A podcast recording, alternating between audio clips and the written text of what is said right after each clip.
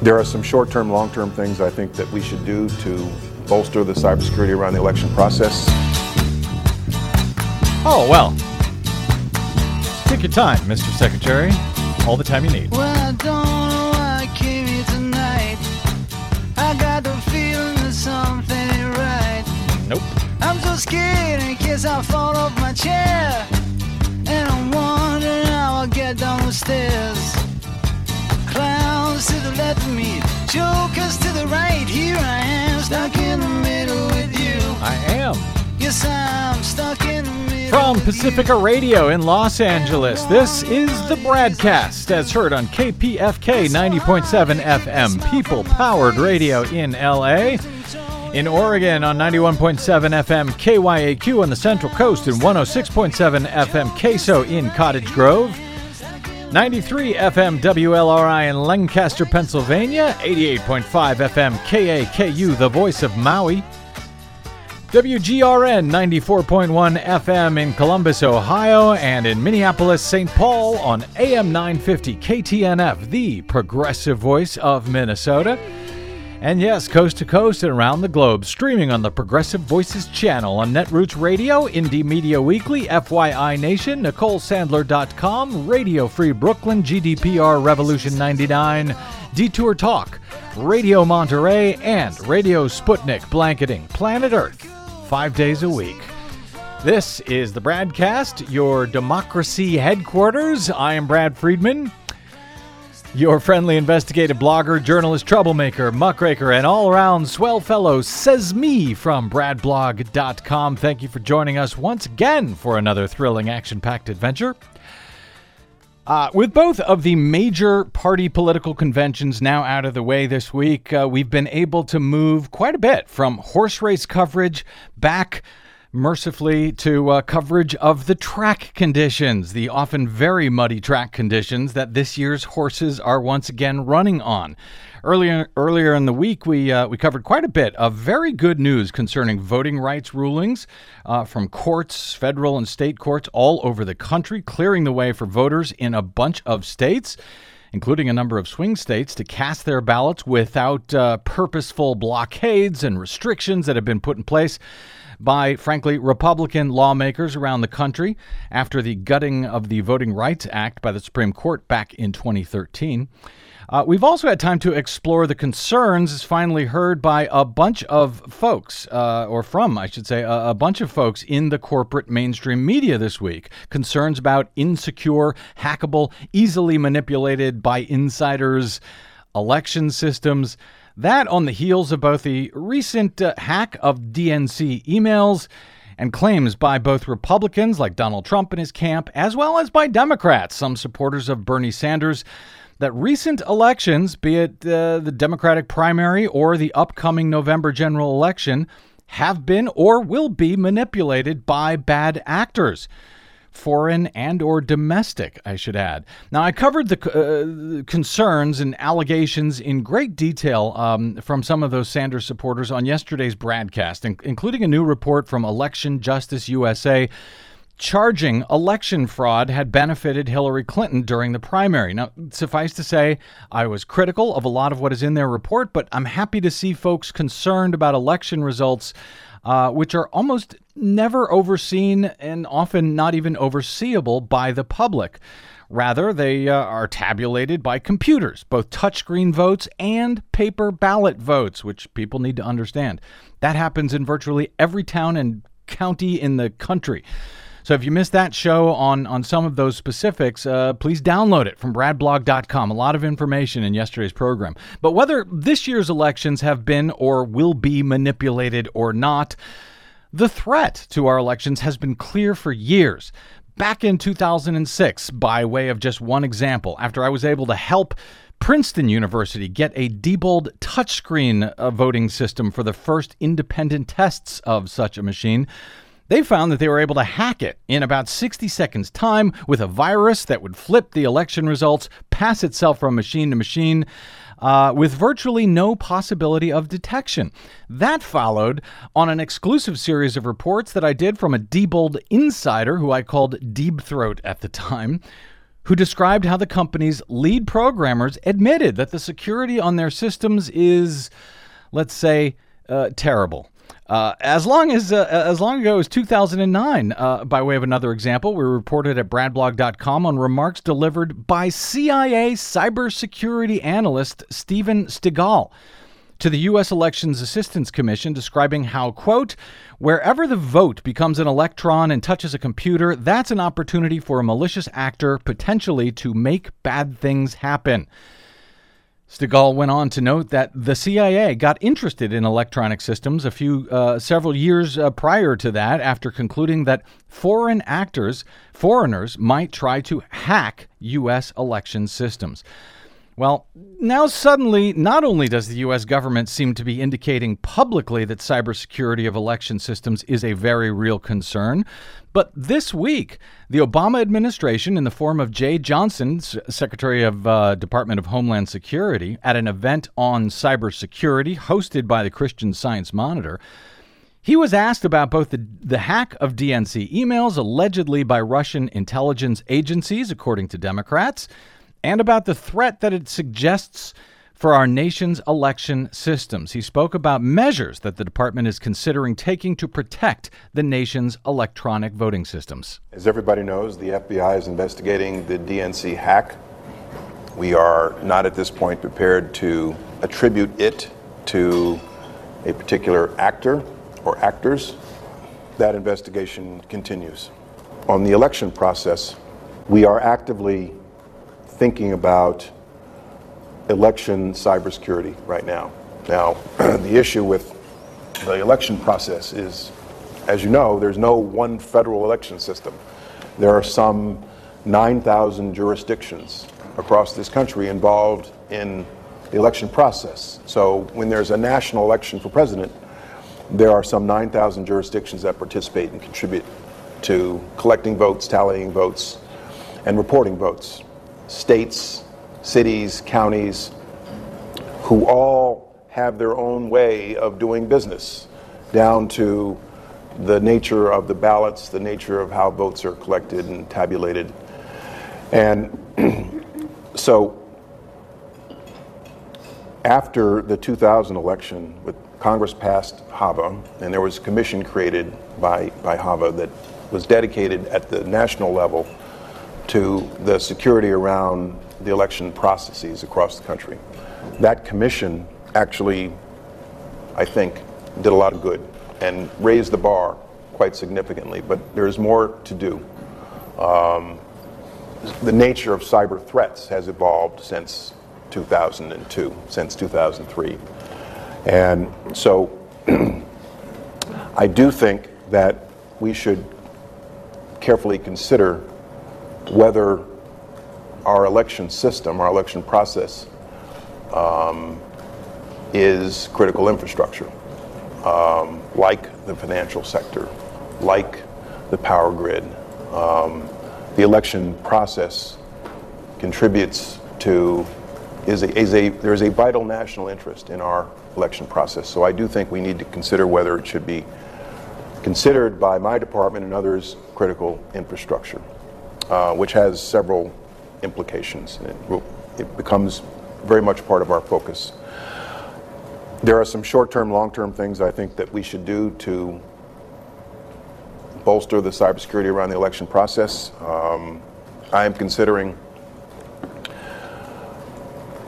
communicating with election officials across the country about best practices in the short term there are some best practices that exist, and I think we need to share those best practices with state and local election officials soon. And then I think that there are probably longer term investments we need to make in, in the cybersecurity of our election process. I think that there are various different points in the process that we have to be concerned about. Um, so, this is something that we're very focused on right at the moment. Well, no rush, uh, Director Johnson. That was uh, Jeh Johnson, the uh, D- Secretary of the Department of Homeland Security, being asked about cybersecurity in elections uh, at a uh, at a breakfast this week in the wake of uh, hacks at the DNC and and elsewhere.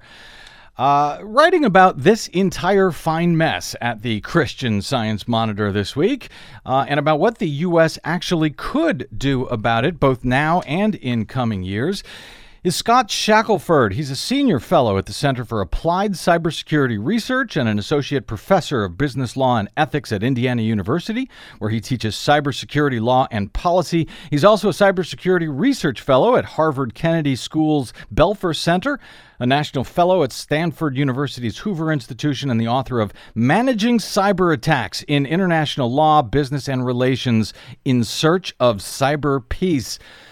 Good luck with that. This week, uh, writing at the Christian Science Monitor, Scott authored an op ed headlined How to Make Democracy Harder to Hack. Good luck with that, too. Scott Shackelford, welcome, sir, to the BradCast. It's a pleasure to be here. Thank you for having me. Really appreciate uh, your piece this week and your joining us. All right, uh, uh, before we get into some of the details of your piece, what does the U.S. government's designation, you heard Jeh Johnson uh, mention it uh, in the opening there, what, what does his designation uh, of election systems as critical infrastructure, what does that actually mean on a practical and political level? And does Secretary Johnson's remarks there indicate that this new definition is now formal and final, or is there an actual process the government has to go through first? Yeah, both good questions. Uh, critical infrastructure is really in the eye of the beholder. What's critical, right? What's critical to you uh, might be something very different than what's critical to somebody else. For example, there's uh, an old analogy if you're a diabetic, well, you better believe insulin pumps are pretty critical, but maybe not to somebody who doesn't suffer from that particular disease. Mm-hmm. In the U.S., we have 16 different critical infrastructure sectors that the Department of Homeland Security has designated over the years. So they run the gambit, some examples of which you already mentioned things like the electric grid, telecom, finance. Um, but beyond that, the question is going to be in this case whether we need to drill down on some more specifics, things like voting machines and kind of the the democratic machinery underpinning our election cycles. Mm-hmm. We don't really do that, and the DHS hasn't yet. There is one sector called government facilities that elections and voting machines could conceivably fit under, but that would require basically President Obama and the administration uh, rejiggering for mm-hmm. something called the Presidential Decision Directive 21. That would basically mean designating one federal lead agency to serve as a liaison with the election officials and offer them kind of a range of assistance, including the cybersecurity best practices that Secretary Johnson referred to in the clip that mm. you played.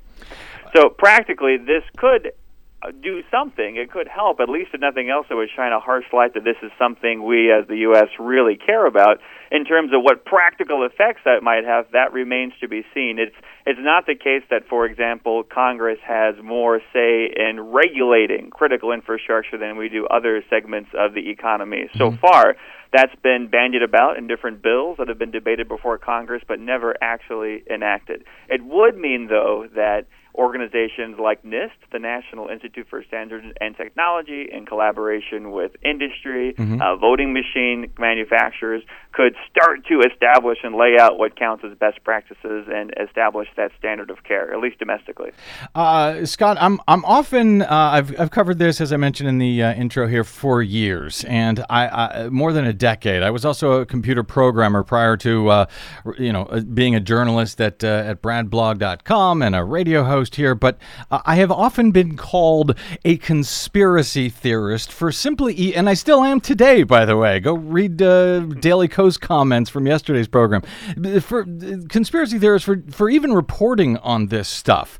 And I don't want to go into the details, but just as a cybersecurity expert here, um, is this the stuff of conspiracy theories? Does it even take a conspiracy to be able to uh, manipulate our elections, either by an outside hacker or uh, or an insider, knowing a little bit about how these systems work? What are your thoughts on that, Scott? Absolutely. Well, there's a bit of a spectrum here, right? So I think it's important to kind of put this problem in perspective, mm-hmm. especially mm-hmm. now that we have a bit of a ticking clock with this cycle coming up in less than 100 days. Um, the good news is across the country is that 75% or so of the ballots that will probably be cast this November are going to be paper ballots, right? So there's only five states: uh, Delaware, Georgia, Louisiana, South Carolina and New Jersey that use what are called direct electronic or direct recording electronic machines, or DREs, basically. So these are the machines that don't have those paper ballot backups, which make it really difficult to conduct any type of post election audit to make sure that their results are entirely free and clear and not fraudulent. Um, the bad news is is that you know there's a couple of states, uh, in particular, the dozen or so states that don't have any audit procedure at all. Mhm. That makes it a little bit more easy than we would like to see to you know have this type of tampering crop up, whether it's a widespread conspiracy or just kind of a few um, either hacktivists or criminals trying to influence local results even for their own benefit. Um, as far as the big swing states, Ohio, Pennsylvania, Florida, they have their situation in a little bit of a better position than some of the uh, other, uh, especially even some other bordering states. Um, but unfortunately, even among these kind of swing state categories, there's a couple of states that do need, ideally, to get their act together a little bit more. So Virginia is one example. Um, there is not a lot of post-election auditing required in Virginia, and if you're, if any of your listeners are curious, there's a great website called VerifiedVoting.org that's compiled a lot of this information. We- Um, but there are some signs, even in Virginia, that they're starting to see this problem. So they, for example, in the state, decertified thousands of insecure, what are called WinVote machines. Yep. Uh, there was one analyst that pretty much said anybody within a half a mile of these machines could have modified every vote on them undetected without any technical expertise. And we should know. I'll Um, jump in just to note that uh, we, we've had the Pam Smith, the president of Verified Voting, on here many times on on the program. Uh, we talked about that uh, what that was discovered in Virginia. But I, I also want to uh, note, uh, Scott uh, Shackelford, that it's uh, even in the states with paper ballots. Those systems, those paper ballots are counted by computers that are rarely checked for accuracy by anyone, and and that includes even in the the very few states that do limited post-election spot checks or audits. Uh, and it would also, you know, uh, allows uh, errors to come into the system or uh, insiders, uh, you know, have access. They don't even need to hack these systems. Uh, they have direct access. So that's a, a a continuing concern. But I've long, when you talk about that ticking clock, Scott, I, I've long argued that, you know, just before an election like this is not the time to deal with these issues. Uh, they got to be dealt with, you know, all year round. We deal with them all year round, but it seems like the media and the, the politicians they do not. Uh, are the measures that uh, Secretary Johnson referred to there in his remarks is that a, uh, a, a, a little, you know, a bit too little, too late, or closing the barn door after the horse has already left, or whatever metaphor you like at this point? At least in regard to the upcoming elections, is there anything that can be done by the the Department of Homeland Security? Right. Yeah. I think. I think. Unfortunately, it might be. It might. It, well, it definitely is. I think too late at this point uh, to wake up and get you know all nine thousand uh, jurisdictions on board for November. Uh, that would be that'd be fantastic. But as you said, that would have taken a, a pretty big effort. So maybe instead of focusing quite so much on you know uh, driver's licenses and making sure that we have different IDs in some of these states, it would have been great to put that focus a little bit more on on cybersecurity. But that didn't happen. Nope. Uh, so the good news is though there is some low hanging fruit out there. So for example, you know, making sure that some of these machines don't do really simple things like run Microsoft XP, which some still do, even though there's been no security patches that A have lot, been a offered lot. for Microsoft since April 2014. A that lot, uh, yeah, well, but a lot, a lot of these machines still do, and you can't That's- yeah. go in and change these machines. You know, uh, ninety days out from the election. No, that's it. That's it. And and there's there's there's no unfortunately a technological silver bullet here. I mean, we can put out lists of best practices all we want, um, but until we actually have some regulatory teeth and a bit of a, runway to do something with that, uh, it's it's it's not going to be the case where we're going to have 100% uh, clarity and 100% trust in these systems, I think you know because we have such limited time, it does make the most sense to put the greatest emphasis on those areas where we think either the margins could be close, especially where there could be close margins coupled with kind of the least auditing available. Um, that that that could help. So if legislators in these states, like Virginia, like Pennsylvania, really do want to make some difference, it, it's possible if there was enough political will with the money to back it up to materialize, we could potentially do something in the next few months. you know, it's a bit easier when there's you know an outlier, like if, if somehow a big state that we didn't see coming at all got switched. That's a bit of a red herring. But in these states with close margins, that that's another story. That that is a big if. I mean, you write in your piece at Christian Science Monitor, uh, Scott Shackelford. Uh, you you write about quote a long hi- international history of attacks on voting machines and databases going back as far as 1994 in South Africa, when Nelson Mandela's victory was initially diluted because of fraud. Uh, you know, not only I guess one of my questions here is what has been the holdup, a, and b. You know, we continue to hear calls uh, for internet voting, uh, and you know, indeed, we're we're using it for military and overseas voting, and now Alaska this year, I believe they're allowing it for any and all voters, as I understand. I, I, I'm afraid we've known about a lot of this stuff. We don't take it seriously. We haven't taken it seriously, and I'm not altogether clear why it hasn't been taken seriously. Do you have any thoughts on that? Absolutely. I mean, this is, you're right, the, especially the debate about online voting. That's one that's happening around the world. Um, Estonia, for example. So, this is one of the most wired nations in the world. And even as far back as 2007, they were using online voting. Um, in fact, in their last big election cycle in 2013, 25% of the ballots cast were online. Um, and there was a report actually that was put out just this last Mm-hmm. uh, year, about a year and a half ago now, talking about how incredibly, unfortunately, insecure Yep. that system is. Uh, and so this is there hasn't been, especially an online voting uh, system created yet that is not hackable, right?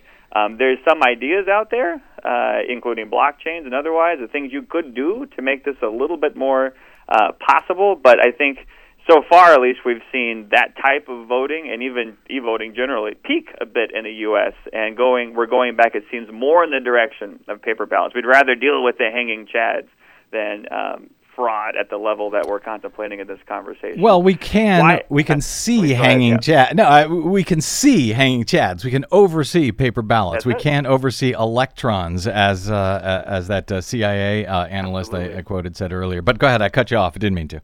Oh no, that's no problem. No, hanging chads make far better uh, Halloween costumes than random electrons flying through the air. You're absolutely right. Um, and yeah, that's that, that's the thing is I think in the in the reaction to the 2000 election and the the you know really well found desire to make sure that nothing like that was to happen again, we we made this big push to go toward technology, but we didn't think about all the technological and the cybersecurity best practices you have to bake into these systems from the start rather than trying to bolt them on after the fact mm-hmm. at the last minute, which is in the position that unfortunately we're in now. I got and I got to tell you, I'm worried when I hear the calls for new systems. We've heard it from you know places like Brennan Center and so forth, who I who I rather like what their work, but they're also calling for uh, new computers with many of the same problems uh, as the old computers. I, I, but I don't want to let's let's not get into that for the moment because you had in your report a couple of let's call them diplomatic solutions uh, to some extent, or at least mitigation, potential uh, mitigation procedures uh, that you wrote about. I want to I want to hit those. Uh, you write about the the G two cybersecurity code of conduct between the U.S. and China, and how something like that could be applied here now, and that sets aside you know, changing voting systems and so forth. That's more of a diplomatic outreach. Uh, explain what that is, and you you know you mentioned a couple of these agreements here, but let's start with the G2 Cybersecurity Code of Conduct. What does that mean, and how could that be applied here? So this was kind of one of the first uh, salvos in what became 2015, the really the year of cybersecurity norms. And norms are basically just rules of the road. So these are uh, I, practices that countries agree to uh, to live by.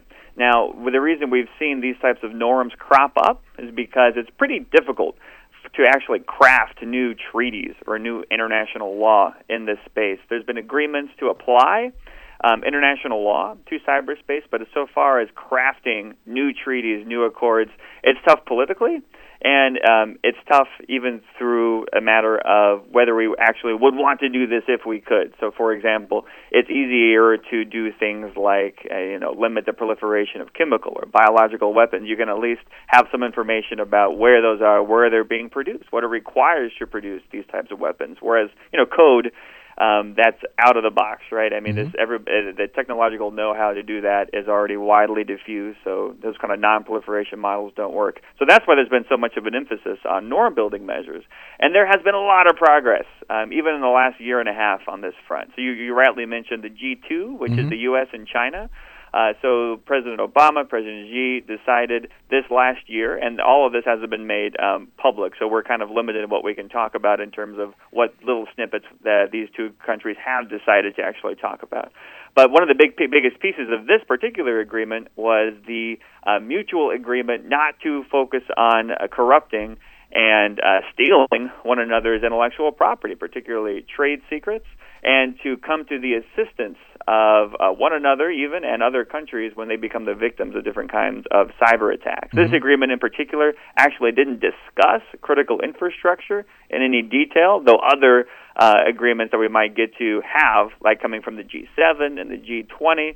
Uh, so it might be possible to leverage some of that to talk about, in particular, and focus on elections and uh, safeguarding uh, voting machines, that kind of thing. So, so we Um, could so take. this- yeah, go ahead. No, go ahead. Go ahead. No, I'm sorry. Well, I, I was going to, because you also cite, for example, the 2015 UN Group of Governmental Experts consensus report, language about critical infrastructure, and suggesting that that too could be expanded to explicitly include uh, elections. That that is, uh, the, the, you write, this critical infrastructure norm to which many of the cyber powers, including Russia, have already agreed, could be leveraged to explicitly include elections. So you're talking here about international agreements where we basically say, uh, hey, there's a lot of things we may do out there in cyberspace. There's a lot of things we may do to spy on each other, but certain things are off limit, uh, like critical infrastructure, like power grid, and critical infrastructure, like election systems. On that, we should be hands off and, and agree to that. Is,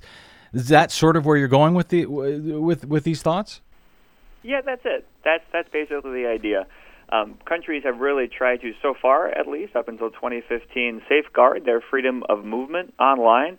There was a lot to be gained through things like cyber espionage campaigns. We still see those, of course, going on, but we're starting to see the beginnings of this realization that, you know what, it's in all of our best interest to limit this freedom of movement at least a little bit to allow these kind of rules of the road to be a little more diffused.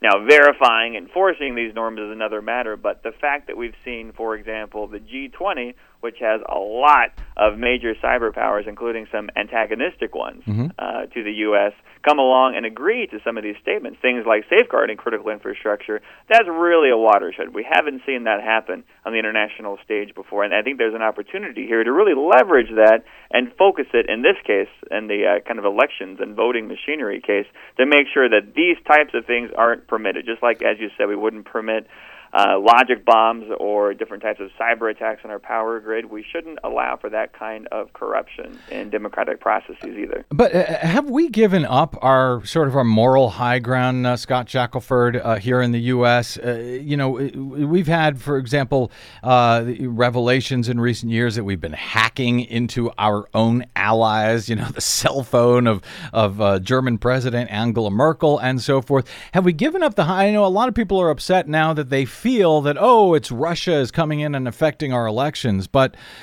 you know, the U.S. has been, uh, you know, pushing coups for decades all over the all over the world. More recently, as I say, we've been found to be spying on even our friends. Do we have the moral high ground to to say to, frankly, whether it's anyone, Russia or China, and diplomatic agreements, by the way, would probably not even apply to bad actors like ISIS and you know and, so forth.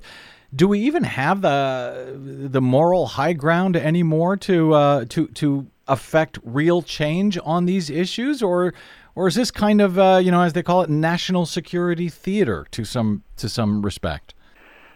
It's it's it's it's difficult to say. I think there's a lot to be said for having, if not the moral high ground, then at least a first mover advantage. That's to say that when there's a bit of a void, when there aren't practices established yet, if you can come in and say this is how we think things should work and this is why, and even putting aside other issues, if that rationale is compelling, um, then that can that can actually come a long way in a space like cyber. And for what it's worth, the Obama administration started that process way back in 2011 with something they did called the International Strategy for Cyberspace, which was one of the first major efforts to strategize about how the U.S., working with our partners and allies around the world, should approach the topic of cybersecurity. Um, and really, what we've been seeing since then is backfilling really that document to mm-hmm. try to give some flesh to those bones to unpack what things like you know cybersecurity due diligence really mean. And I think at this point, what might be really helpful is now that we've seen all this diplomatic progress with at least you know the G20, not only do we need to drill down on specifics on things like machinery, but we need to widen the tent a little bit. So, for example, Microsoft came out with their own list of cybersecurity norms uh, back in 2014, and there's been some efforts and some thought about, hey, maybe we need to do a G20 plus ICT 20. So basically, get together the top um, uh, tech companies, mm-hmm. the top uh, countries in terms of either largest economies, most wired, whatever designation you want to use, and start to break down some of those barriers and maybe rebuild some of that trust between the public and private sectors. That's a tall order, but it could be um, helpful with moving the ball, ball, forward a little bit here. Uh, la- last thought here from you, uh, Scott. I, I'm I'm trying to you know, I'm often critical. I, I, tell people, you know, do not be, it's good to be skeptical, but not to be cynical. And so I'm trying to not be cynical here, but I got to tell you, I, I hear all of this in the you know on the eve of, a, of another presidential election, and I gotta wonder if they are really serious this time. And the reason I ask, you know, I can go back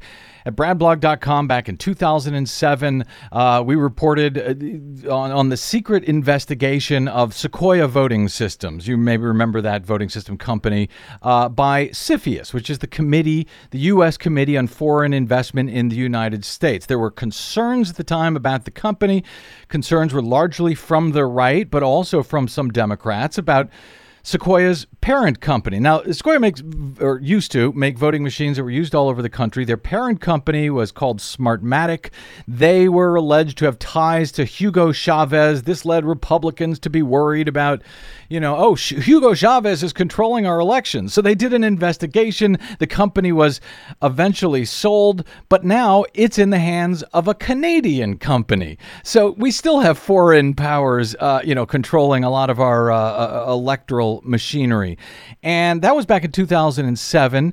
Uh, recently, over at The Intercept, uh, uh, Jenna McLaughlin reported that foreign intelligence services targeted 2008 campaigns. Officials were warned about it. So this has been going on for a while, and it seems that little has changed. Uh, begging the question: Do officials really actually care about this? Uh, you know, and and I don't know why do they suddenly act like they care right before the election? Do you have confidence that they really mean it this time? Let, let me put it that way. Well, you know, you're, you're talking to the cyber peace guy, right? So I try to be a bit optimistic. I I, I share your, uh, your your concerns there, though. It's kind of a hope for the best, plan for the worst scenario. Uh, you know, it, it's I, I I can't speak for public officials kind of across this country to say nothing of around the world. I, I think you know elections do do quite a bit to focus minds, and it is unfortunate that we lose some of that focus in the aftermath of these mm-hmm. elections. And I think one of the biggest things we can we can think about right now is if we can use this uh, now pretty widespread concern from the Obama administration on down, as is being reported and really use that to uh, to focus minds not only of um, the feds but also all of these state legislators across the country that could really do a lot to help make sure whatever goes down in 2016 does not happen again in 2020 or 2024. Um, and I think one of the best ways to do that is by you know taking this uh, multi-level approach, right? Which is also another word for it is a polycentric approach. That's like a really multiple centers uh, of, of authority and power coming together around one area. In this case, making sure that our voting is uh, is, is trustworthy and authenticated. I think if you if you if you do all of this at the same time, if you focus on the states, if you also include the private sector, if you continue building out these cyber norms, it's not going to be the case where we have 100% confidence in every single um, election uh, or every single jurisdiction from here out to the horizon, but I think we can do what we do in all these other contexts when we talk about cybersecurity, and that's mitigate risk, right? Build trust. And even though there's no perfect way to do that, there's a lot of really common sense approaches, some of which we've talked about already. Uh, so making sure that it's tougher to infect these machines, even these vote counting machines with malware, making sure that they're encrypted, right? Making sure that they're air gapped, which means they're unplugged from the public internet to the extent possible, right? Those kind of things can uh, really, really do a lot to make sure that uh, we have we, we have trust in the outcome. Well, that's obviously the bedrock principle of our of our democracy. Maybe we will do them someday. Hoping for the best, planning for the worst. Scott Shackelford uh, of uh, University of uh, Indiana University, uh, the author of uh, the op-ed headlined "How to Make Democracy Harder to Hack" at the Christian Science Monitor this week. Check it out at csmonitor.com. Uh, Scott, great to have you here. Hope to uh, do it again in the future. Really appreciate your time. Thank you so much. Have a great day. You bet. You too. All right, a quick break, and we're back with more BradCast right after this. I'm Brad Friedman. Stay tuned.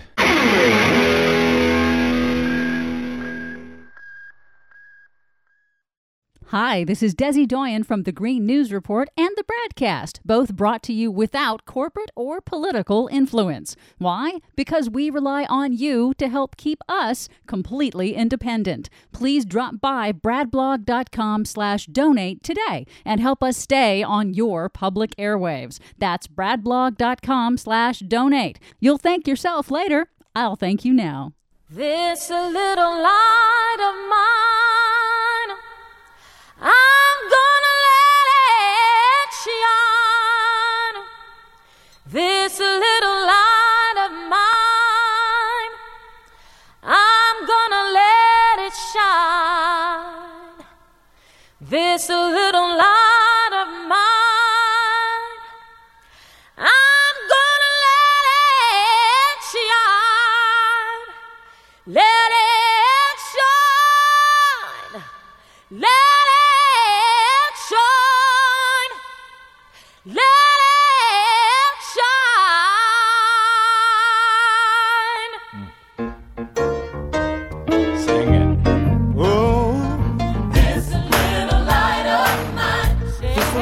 Welcome back to the Bradcast. Brad Friedman from BradBlog.com.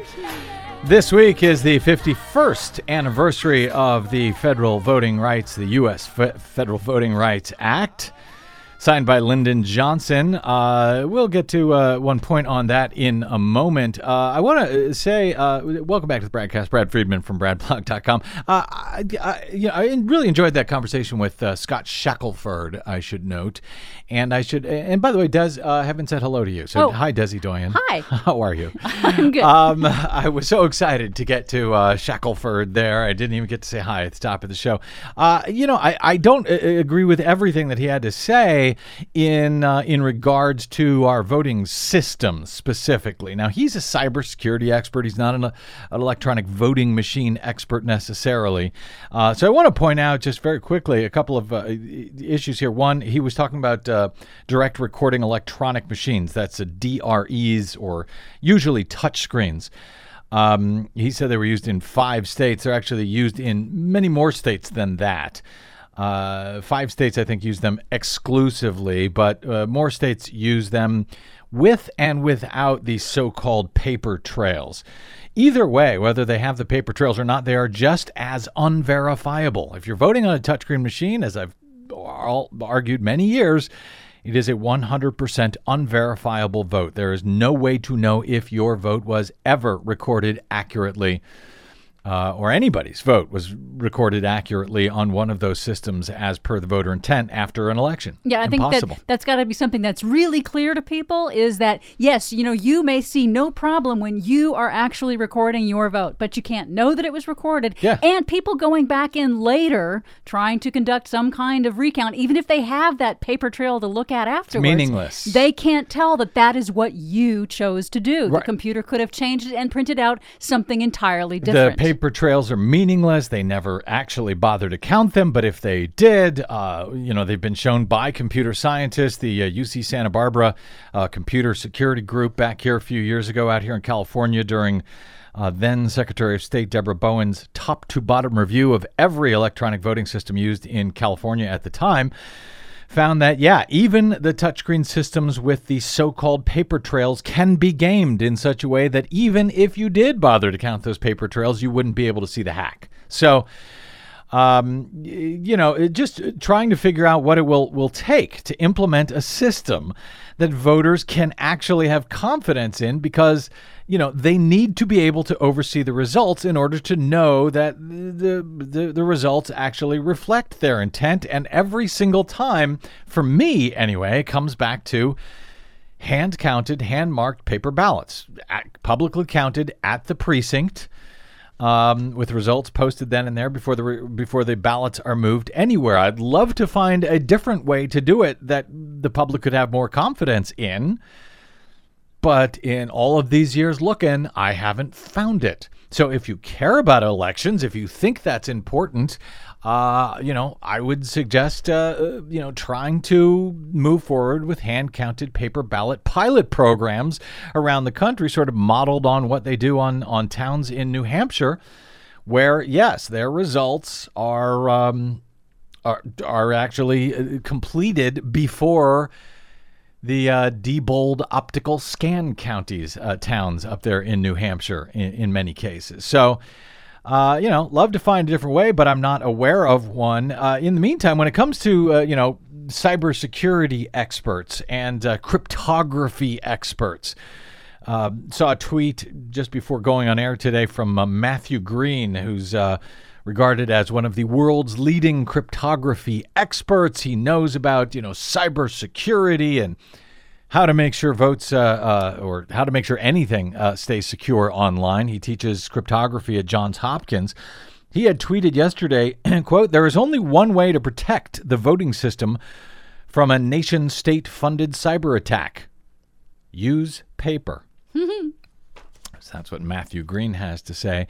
Uh, in the meantime, getting back to voting rights, Ari Berman uh, reminds us today that uh, the uh, bodies of civil rights activists Andrew Goodman, James Earl Chaney, Michael Henry Schwerner were found 52 years ago today after they were murdered by the KKK in Mississippi during Freedom Summer in 1964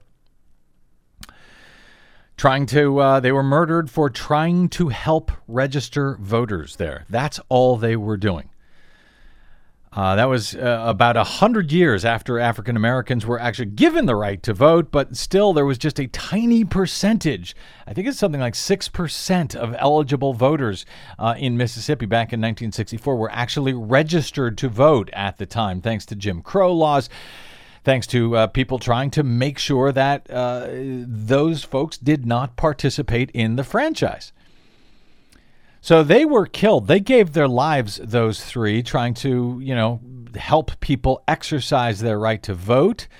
That was 52 years ago uh, uh, today, and this week is, as I said, the 51st anniversary of the Voting Rights Act, signed by Lyndon Johnson, about one year after those murders and and after the bloody Sunday march in Selma, Alabama, where John Lewis, Congressman John Lewis, still serving Congressman John Lewis, got the crap beaten out of him simply trying to walk across the, across the Edmund Pettus Bridge from Selma to Montgomery fighting for, once again, for the right to vote.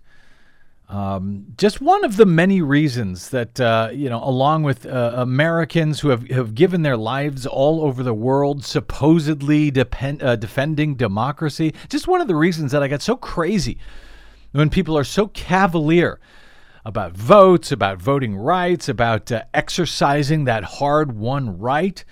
Uh, and then about you know taking measures to ensure that when people do manage to vote, that their votes are actually counted as cast, and in a way that they can know they've been counted as cast. So this thing is not this is not a political thing for me. This is a rights thing for me. And it, it remains the vote does it remains just about the basis for everything that happens in this country and subsequently everything that happens around the world in the bargain. So yes, it matters. Um, following one of our uh, recent reports this week, uh, we've talk, been talking a lot about voting this week. I suspect we will continue uh, at least at least through November, and at least until the Supreme Court decides uh, who the next president will be in God. January or so. In any event, uh, listener Emil Sorensen uh, from Denmark, I believe. Uh, one of my favorite listeners. He, he's a great. Uh, he tweets as Sorenzo4. Uh, and and he uh, tweets great stuff to to me at the Brad blog, where you can tweet to me as well. Says that uh, tweets today. People who say their vote doesn't matter have to explain why the Democrats and Republicans are so desperate to get it, to get those votes. He says they lie, they cheat, they steal, they take bribes, they browbeat journalists and political figures, all to get more votes or to restrict voting. He adds to be sure, elections aren't free and fair and make too little difference, but the parties obviously think your votes count. They do indeed. Um, they wouldn't work so hard for them and for the money it takes to win them and everything else. So they think it counts. So when I hear people say, ah, I'm not going to vote, the, both parties are the same, they don't make any difference. Are you kidding me? A, there's more than just two parties. Uh, but. man, when you look at the people who died for this right, yes, you. Uh, I was going to say yeah. it's not just a rights thing for you, and I think for me too. It's a patriot thing. It's an American thing. Well, listen, it's a. this it's is a- what separates us and makes us patriots because we believe in America and the promise Yeah. of America, and that is an, an, a fundamental component of the promise of America. This, but yeah, but that uh, that presumes that there's something special about America. It's not about America. It's not about the U.S. It's not about American exceptionalism. It's about democracy. It's about democracy. It's about taking part in the the civilization in which you live, so you can check out and have you know no real uh, direct say over it. Um, or not, you know, it's just, it's not about America, i- i- really, to me. I, I meant more as as, rights. as an all. American. I care about my country, and I want to participate in my country and support the rights of Well, you would because you hate the rest of the world. So let me just get that out of the way. Now, with that, with that said, uh, about uh, you know the right to vote and uh, the idea of not voting, uh, Keith Ellison, congressman from uh, Minnesota, Democrat from Minnesota.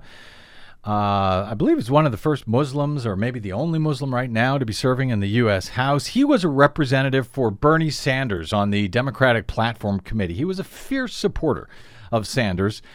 Uh, and uh, he served on the platform committee, which, yes, did produce the most progressive Democratic platform in history. Progressive enough? Hmm, some people say no, but it is the most progressive in history. It is uh, moving the party in the right direction. Keith Ellison was uh, speaking at the Democratic National Convention. He talked about uh, uh, voting. I think it was the first day of the Democratic National Convention in Philadelphia. He offered these remarks to his fellow Sanders supporters about the Republicans' very real and very well documented fight in recent years against that long uh, and, and hard won uh, right to vote in America. They don't want us to vote. They want to push voter ID laws that block black and Latino voters. Paul Ryan won't even allow a vote to restore the Voting Rights Act. You know, we must push back. Not voting is not a protest, it is a surrender. Yeah, it sure is. Keith Ellison, uh, not voting is not a protest, it's a surrender. I hear people say, you know, oh, don't vote. What was it, George Carlin, I think? Great line. Don't vote, it only encourages them. I think that was George Carlin. Uh, and people who think, uh, you know, if they somehow, if they boycott the election, they're, they're making some sort of a statement. You are making no statement by not voting. I guess the only statement you're making is that um, you know not, the candidates simply don't have to worry about your vote. They don't have to worry about stealing your vote, for that matter. They don't have to worry about pleasing you. They can please the people who do bother to vote and the people who do bother to give them obscenely huge amounts of money. But you, they don't care. The majority of people in America already don't vote. So I'm not sure what statement it is you think you're making by not voting. Again, uh, vote. Don't have to vote for either of the two uh, Republican or Democratic parties. Vote for who, whoever you like. But if you check out of the process, uh, then your government will continue to check out on you even more than they do already. Um, all right, one more uh, piece of election news. Uh, this back to the horse race uh, before we get out of this uh, segment. The, um, the the from Fox News. Fox News. The Clinton Kaine ticket now leads the Trump Pence ticket by 10 points, 49 to 39. Uh, in the race for the White House, Clinton's advantage is now outside of the polls' margin of error. The Democrat is now said to be winning, according to Fox News, uh, winning among the so called Obama coalition, favored among women, among blacks, among Hispanics, and voters under 30, leading among voters under 30 by 18 points. Um, and those num- numbers, they say, rival Barack Obama's performance among those same groups against Mitt Romney, who I should add lost back in 2012. So she's doing as well or better in many of those categories. Uh, 12% of Republicans now back Hillary Clinton, according to Fox News. That's more than double the number of Democrats who support Donald Trump. That number's at 5%. Independents, however, are still going in a pretty big way for Donald Trump, incredibly enough 41 to 33%. In 2012, independents went for Romney by uh, just five points. Now uh, they're going by uh, almost, uh, well, almost 10 points, about eight points. Clinton, more Clinton supporters say their vote is for her now rather than against Trump, just barely by two points. Among Trump supporters, a majority say their vote is better described as being against Clinton. That's 52%. A majority of uh, uh, voters for Trump say they're actually voting against Clinton. But even at Fox News, 65% say that uh, that Clinton is uh, qualified to be president. 65% but only 43% say that about Donald Trump. Um, remarkably, 58% feel he isn't qualified, including 45% who say, quote, not at all qualified, according to this Fox News poll. Huge majorities say that uh, Hillary Clinton has the temperament to be president, but just 37% say that about Donald Trump. Uh, finally, here before we go to the break, uh, 77% of voters are are familiar with the exchange that happened between Donald Trump and the parents of the Muslim American soldier who died while serving in Iraq back in 2004, and Donald Trump's attack on them, essentially. Some 69% of uh, uh, folks in this Fox News poll describe Trump's criticism of the Khan family as out of bounds. We've heard a lot of reports about Donald Trump's campaign now imploding. I will believe it when I see it, but when it comes to the uh, when it comes to the numbers, things are not looking good for Donald Trump. But you know what? It takes one terrorist attack somewhere around the world, here in America or anywhere else, for things to change in a New York minute. So. Um, any of you Democrats or Hillary Clinton supporters out there who are resting on your laurels, uh, I would think twice about that. Okay, quick break, and we're back with more BradCast right after this with some mercifully non election news. I'm Brad Friedman. Don't go away.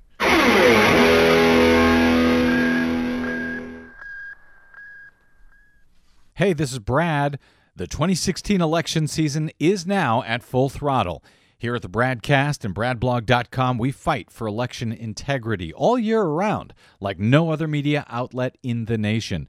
But we need your support to keep doing so, now more than ever. Please stop by BradBlog.com slash donate to make a monthly pledge of any amount you like to help keep us going, or even just a one-time only contribution. While everyone else covers the horse race, we also keep our eyes on the track conditions those horses are running on. Because voting systems, access to the polls, and citizen oversight of election results can make all the difference.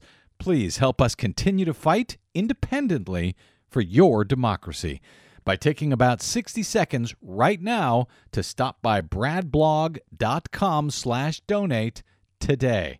And thanks.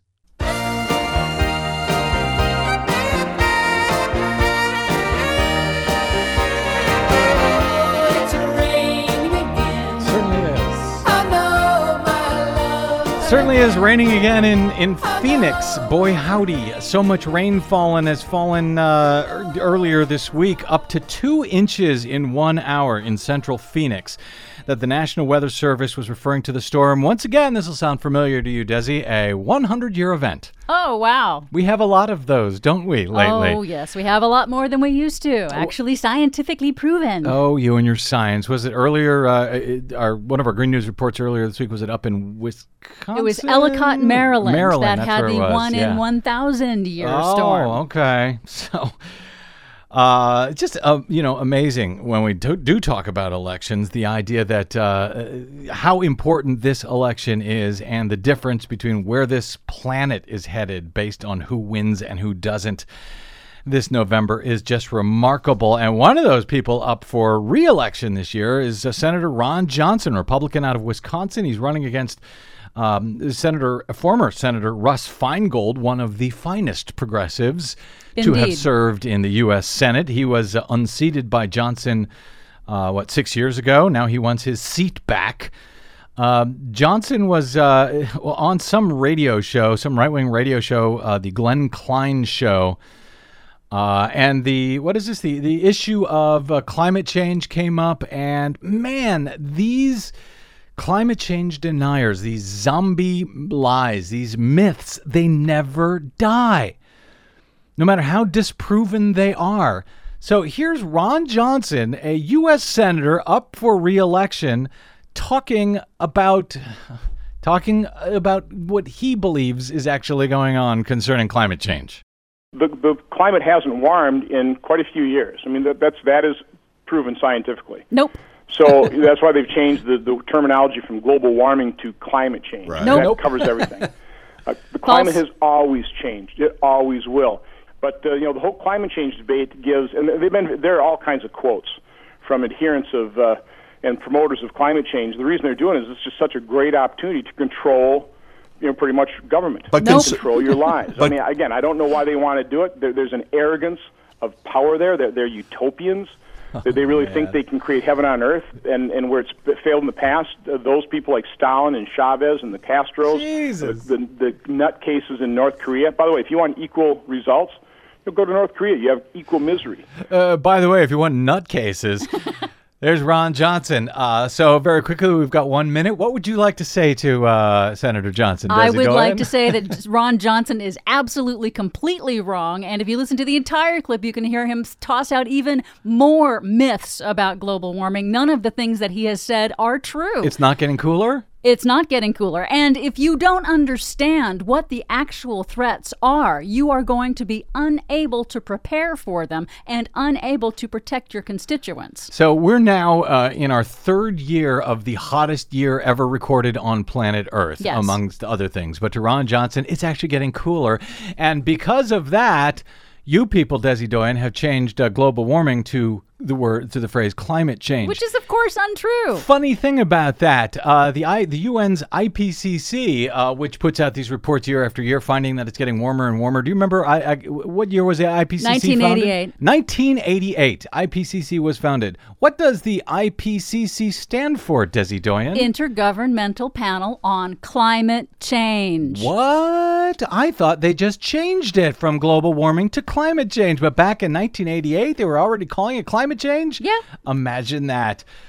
Brother, we got to get out. Uh, you're welcome for all the facts. Uh, listeners, glad you could join us for them. My thanks to our producer, Desi Doyen, to our guest today, Scott Shackelford of the University of Indiana, and for you for spending a portion of your day or night with us. Hope you enjoyed it. If you missed any portion of today, download it as uh, all of our shows uh, for free at bradblog.com or over on iTunes, where your good review helps other people find what we do here as well. So it's appreciated. Thanks in advance.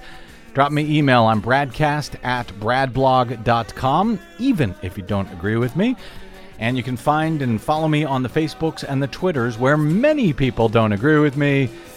Uh, I am the Brad Blog over there. All right, until we meet again, I'm Brad Friedman. Good luck, world.